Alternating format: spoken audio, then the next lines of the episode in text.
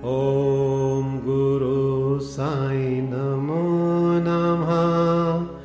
ॐ गुरु साई नमो नमः। ॐ गुरु साई नमो नमः। ॐ गुरु साई नमो नमः। ओम श्री अनंत कोटि ब्रह्मांड नायक राजाधिराज, योगिराज पार ब्रह्म श्री सचिदानंद समर सदगुरु साईनाथ महाराज की जय हो। हे बाबा, हे साईं, आज श्री साईं सचरित्र का अध्याय उनचास का पठन होने जा रहा है। बाबा, आशीर्वाद दे, कृपा करें कि ये अध्याय हम सबके चित्त में उतरे। आइए आरंभ करते हैं अध्याय उनचास। परीक्षा। पहला हरि कानोबा, दूसरा सोमदेव स्वामी, तीसरा नाना साहेब चांदोरकर की कथाएँ। प्रस्तावना, जब वेद और पुराण ही ब्रह्म या सदगुरु का वर्णन करने में अपनी असमर्थता प्रकट करते हैं तब मैं एक अल्पज्ञ प्राणी अपने सदगुरु श्री साईं बाबा का वर्णन कैसे कर सकता हूँ? मेरा स्वयं का तो यह मत है कि इस विषय में मौन धारण करना ही अति उत्तम है। सच पूछा जाए तो मूक रहना ही सदगुरु की विमल पताका रूपी विरुदावली का उत्तम प्रकार से वर्णन करना है। परंतु उनमें जो उत्तम गुण हैं, वे हमें मूक कहाँ रहने देते हैं? यदि स्वादिष्ट भोजन बने और मित्र तथा संबंधी आदि साथ बैठकर ना खाएँ तो वह नीरस सा प्रतीत होता है। और जब वही भोजन सब एक साथ बैठकर खाते हैं, तब उसमें एक विशेष प्रकार की सुस्वादुता आ जाती है। वैसी ही स्थिति साई लीलामृत के संबंध में भी है। इसका एकांत में रसास्वादन कभी नहीं हो सकता। यदि मित्र और पारिवारिक जन सभी मिलकर इसका रस लें तो और अधिक आनंद आ जाता है। श्री साईं बाबा स्वयं ही अंत प्रेरणा कर अपनी इच्छा अनुसार ही इन कथाओं को मुझसे वर्णित करा रहे हैं। इसलिए हमारा तो केवल इतना ही कर्तव्य है कि अनन्य भाव से उनके शरणागत होकर उनका ही ध्यान करें। तप, साधन, तीर्थ यात्रा, व्रत एवं यज्ञ और दान से हरि भक्ति श्रेष्ठ है और सदगुरु का ध्यान इन सब में परम श्रेष्ठ है। इसलिए सदैव मुख से साई नाम का स्मरण कर उनके उपदेशों का, निधिध्यासन एवं स्वरूप का चिंतन कर हृदय में उनके प्रति सत्य और प्रेम के भाव से समस्त चेष्टाएँ उनके ही निमित्त करनी चाहिए। भव बंधन से मुक्त होने का इससे उत्तम साधन और कोई नहीं। यदि हम उपयुक्त विधि से कर्म करते जाएँ तो साईं को विवश होकर हमारी सहायता कर हमें मुक्ति प्रदान करनी ही पड़ेगी। अब इस अध्याय की कथा श्रवण करें।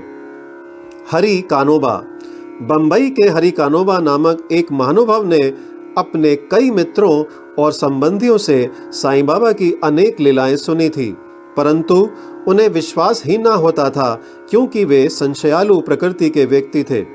अविश्वास उनके हृदय पटल पर अपना आसन जमाए हुए था। वे स्वयं बाबा की परीक्षा करने का निश्चय करके अपने कुछ मित्रों सहित बंबई से शिरडी आए। उन्होंने सिर पर एक जरी की पगड़ी और पैरों में नए सैंडल पहन रखे थे। उन्होंने बाबा को दूर से ही देखकर उनके पास जाकर उन्हें प्रणाम तो करना चाहा, परंतु उनके नए सैंडल इस कार्य में बाधक बन गए। उनकी समझ में नहीं आ रहा था कि अब क्या किया जाए। तब उन्होंने अपने सैंडल मंडप के एक सुरक्षित कोने में रखे और मस्जिद में जाकर बाबा के दर्शन किए। उनका ध्यान सैंडलों पर ही लगा रहा। उन्होंने बड़ी नम्रतापूर्वक बाबा को प्रणाम किया और उनसे प्रसाद और उदी प्राप्त कर लौट आए। पर जब उन्होंने कोने में दृष्टि डाली तो देखा कि सैंडल तो अंतर्धान हो चुके हैं। पर्याप्त छानबीन भी व्यर्थ हुई और अंत में निराश होकर वे अपने स्थान पर वापस आ गए। स्नान, पूजन और नैवेद्य आदि अर्पित करके वे भोजन करने को तो बैठे, परंतु वे पूरे समय उन सैंडलों के चिंतन में ही निमग्न रहे। भोजन कर मुँह हाथ धोकर जब वे बाहर आए तो उन्होंने एक मराठा बालक को अपनी ओर आते देखा, जिसके हाथ में डंडे के कोने पर एक नए संडलों का जोड़ा लटका हुआ था। उस बालक ने हाथ धोने के लिए बाहर आने वाले लोगों से कहा कि बाबा ने मुझे यह डंडा हाथ में देकर रास्तों में घूम घूम कर हरी का बेटा, जरी का फेटा की पुकार लगाने को कहा है तथा जो कोई कहे कि सैंडल हमारे हैं तो उससे पहले ये पूछना कि क्या उसका नाम हरी और उसके पिता का क अर्थात कानोबा से है। साथ ही यह भी देखना कि वह जरीदार साफा बांधे हुए है या नहीं, तब उन्हें उसे दे देना। बालक का कथन सुनकर हरि कानव को बेहद आनंद व आश्चर्य हुआ। उन्होंने आगे बढ़कर बालक से कहा कि ये हमारे ही सैंडल हैं। मेरा ही नाम हरि और मैं ही क यानी कानोबा का पुत्र हूँ। यह मेरा जरी का साफा देखो। बालक संतुष्ट हो गया और सैंडल उन्हें दे दी। उन्होंने सोचा कि मेरी जरीदार पगड़ी तो सबको ही दिख रही थी। हो सकता है कि बाबा को भी दृष्टि में आ गई हो, परंतु यह मेरी शिरडी यात्रा का प्रथम अवसर है। फिर बाबा को यह कैसे विदित हो गया कि मेरा ही नाम हरि है और मेरे पिता का कानोबा? वह तो केवल बाबा की परीक्षार्थ वहाँ आया था उसे इस घटना से बाबा की महानता विदित हो गई, उसकी इच्छा पूर्ण हो गई और सहर्ष घर लौट गया। सोमदेव स्वामी। अब एक दूसरे संशयालु व्यक्ति की कथा सुनिए, जो बाबा की परीक्षा करने आया था। काका साहेब दीक्षित के भ्राता श्री भाई जी नागपुर में रहते थे। जब वे सन 1906 में हिमालय गए थे, तब उनका गंगोत्री घाटी के नीचे हरिद्वार के समीप उत्तर काशी में एक सोमदेव स्वामी से परिचय हो गया। दोनों ने एक दूसरे के पते लिख लिए। पाँच वर्ष पश्चात सोमदेव स्वामी नागपुर में आए और भाई जी के यहाँ ठहरे। वहाँ श्री साईं बाबा की कीर्ति सुनकर उन्हें बड़ी प्रसन्नता हुई तथा शिरडी जाकर बाबा के दर्शन करने की तीव्र उत्कंठा हुई। मनमाड और कोपरगांव निकल जाने पर वे एक तांगे में बैठकर शिरडी को चल पड़े। शिरडी के समीप पहुँचने पर उन्होंने दूर से ही मस्जिद पर दो ध्वज लहराते देखे। सम्मान्यता देखने में आता है कि भिन्न भिन्न संतों का बर्ताव रहन सहन और बाह्य सामग्रियाँ प्राय भिन्न प्रकार की ही रहती हैं। परंतु केवल इनसे ही संतों की योग्यता का आकलन कर लेना बड़ी भूल है। सोमदेव स्वामी कुछ भिन्न प्रकृति के थे। उन्होंने जैसे ही ध्वजों को लहराते देखा तो वे सोचने लगे कि बाबा संत होकर इन ध्वजों में इतनी दिलचस्पी क्यों रहते, रखते हैं? क्या इससे उनका संतपन प्रकट होता है? ऐसा प्रतीत होता है कि यह संत अपनी कीर्ति का इच्छुक है। अतएव उन्होंने शिरडी जाने का विचार त्याग कर अपने सहयात्रियों से कहा कि मैं तो वापस लौटना चाहता हूँ तब वे लोग कहने लगे कि, कि फिर व्यर्थ ही इतना दूर क्यों आए? अभी केवल ध्वजों को देखकर तुम इतने उद्विग्न हो उठे हो तो जब शिरडी में रथ पालकी घोड़ा और अन्य सामग्रियाँ देखोगे तब तुम्हारी क्या दशा होगी? स्वामी को अब और भी अधिक घबराहट होने लगी और उसने कहा कि मैंने अनेक साधु संतों के दर्शन किए हैं परंतु यह संत कोई निराला ही है जो इस प्रकार ऐश्वर्य की वस्तुएँ संग्रह कर रहा है। ऐसे साधु के दर्शन ना करना ही उत्तम है, ऐसा कहकर वे वापस लौटने लगे।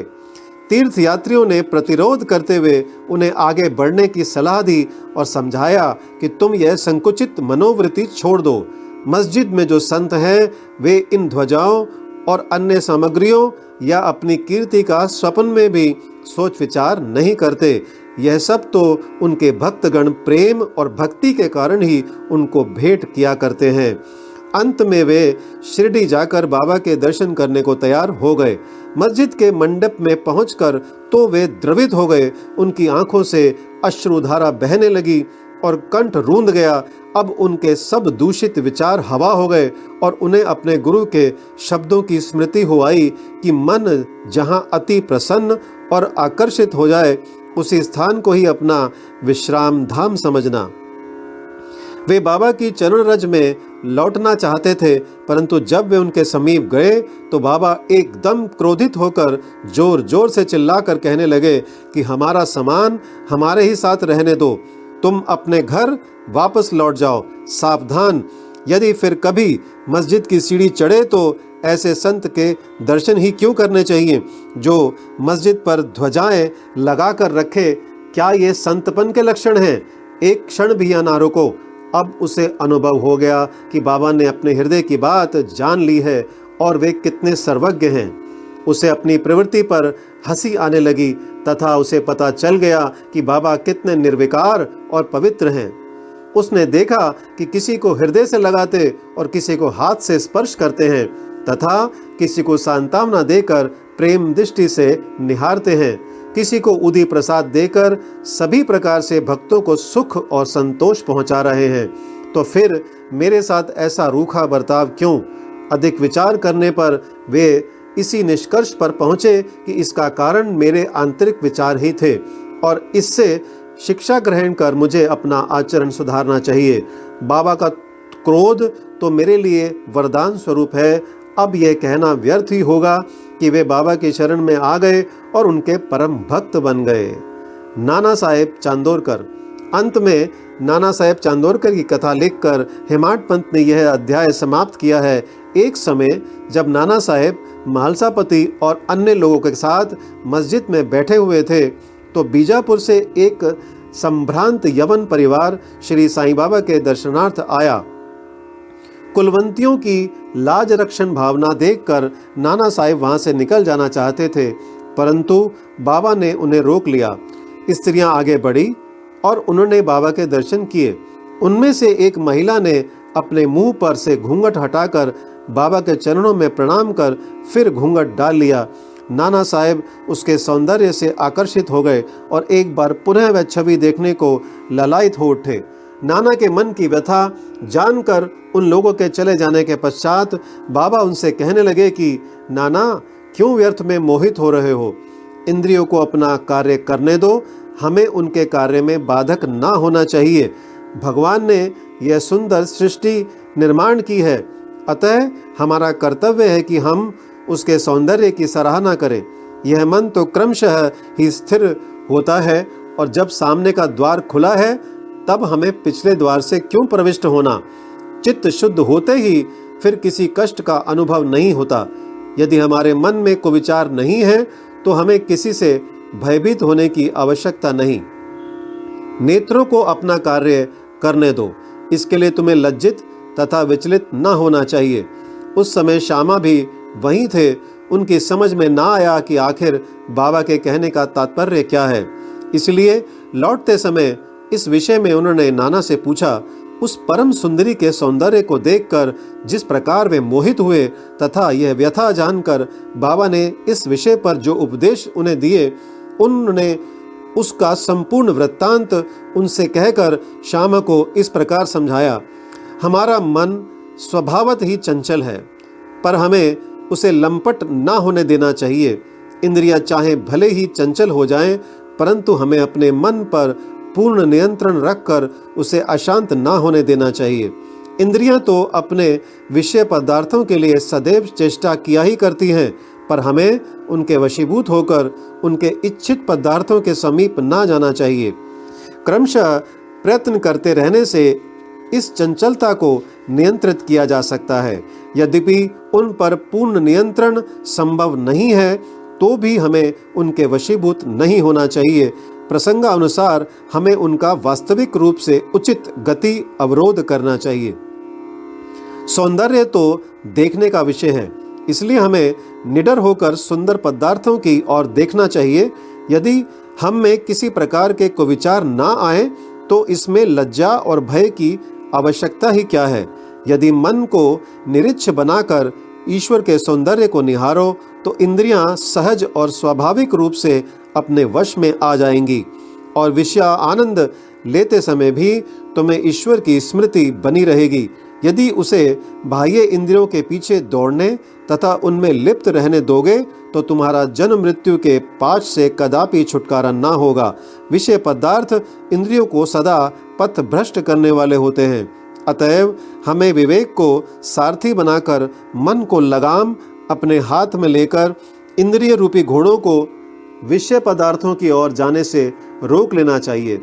ऐसा विवेक रूपी सारथी हमें विष्णु पद की प्राप्ति करा देगा, जो हमारा यथार्थ में परम सत्य धाम है और जहाँ गया हुआ प्राणी फिर कभी यहाँ नहीं लौटता। श्री सद्गुरु साईनाथ मस्तु शुभम भवतु, ओम साई राम